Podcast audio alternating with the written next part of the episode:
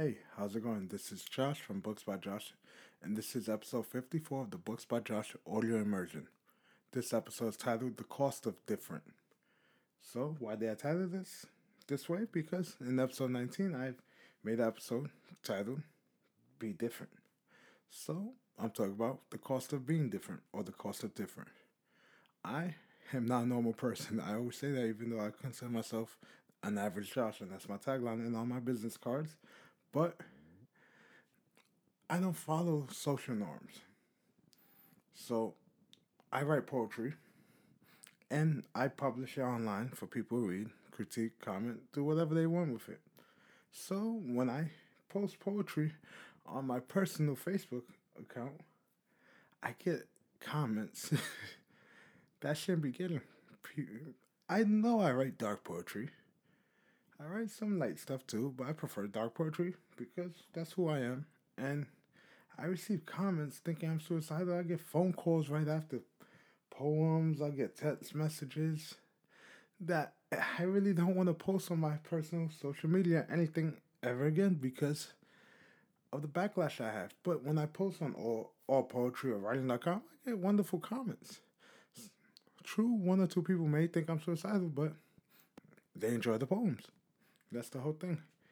I try and express myself with suicidal tendencies. Something I'm just trying to appeal to the people that like like dark poetry, like Edgar Allan Poe, Emily Dickinson. You know, the poems I read growing up. And people don't say it that way. I only have like 400 friends, and they all think I'm crazy.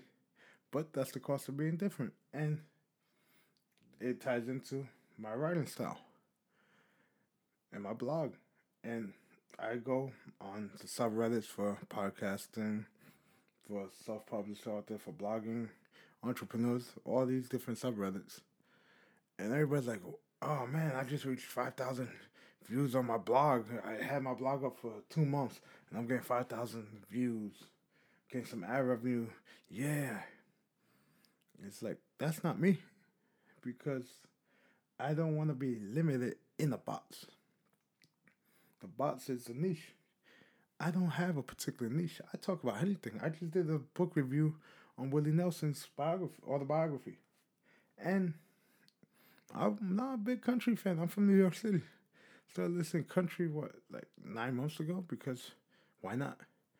And that's the whole thing. I'm different, and I have, the cost of being different and doing things my way is less views than the normal blog Sure, I could do a technology blog. I know technology like the inside of my hand. I don't know why people say back of the hand. I don't look at the back of my hand. I look at the inside of my hand.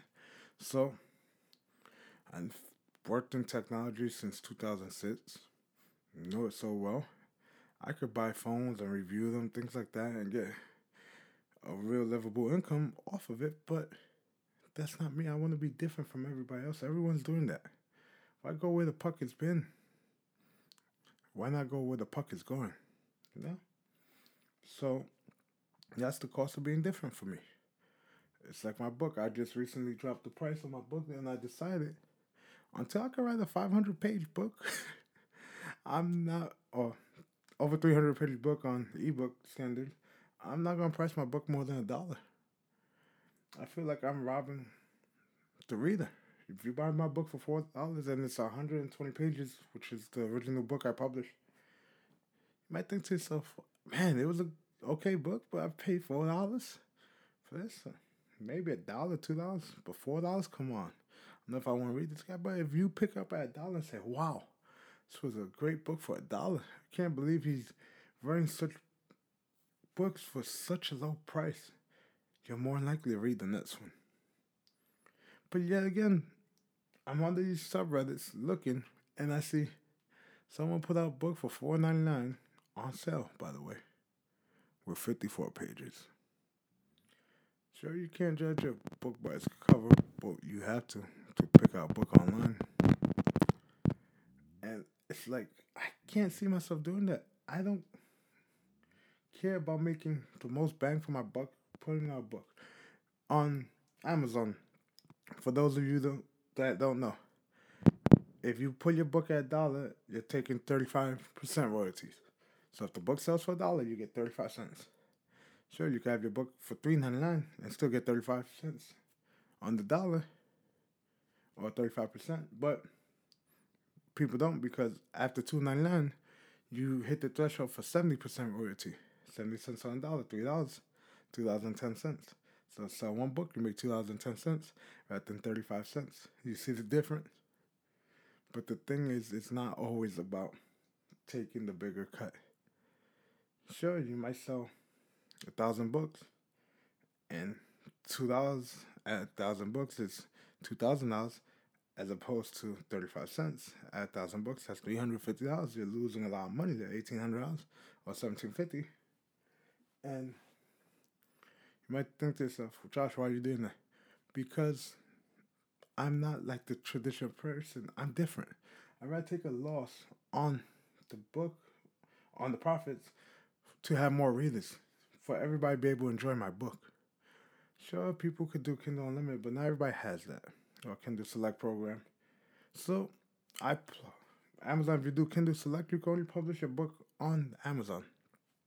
And not everybody has Kindle or uses Kindle. I personally read my books off Google Play because I have Google Play credit from the Opinion Rewards. So I use that to buy books. I use Apple Books. I just buy books at discounts. So on Google, I get 52% no matter what I sell it for. The thing is, I'm different. And I said that multiple times when I do podcast episodes about what sets me apart from everybody else. It's like everybody thinks I'm crazy for not running ads on my site. Sure, I can make a couple dollars here or there on the ads, but what's the real point of running ads? They're intrusive. I just sat through a 11 minute Linus Tech Tip video earlier today about how to get around ads and stuff like that through private internet browsing because people steal your information with ads.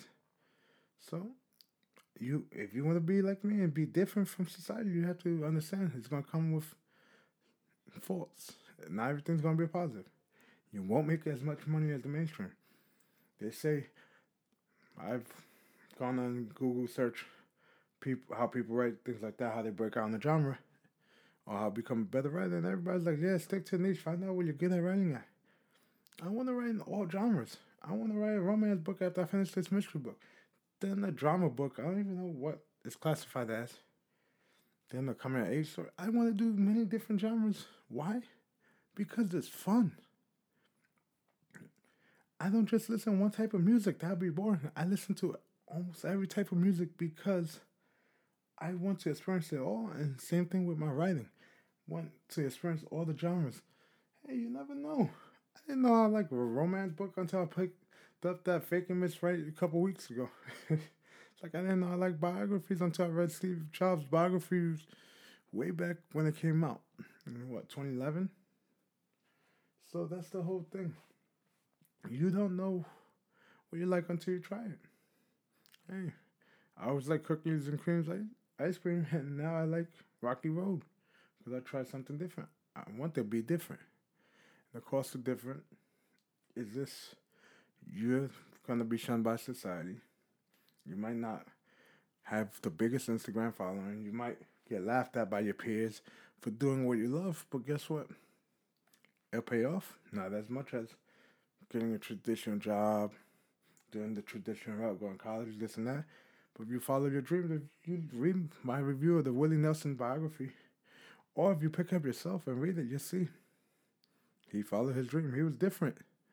He wasn't the traditional country singer.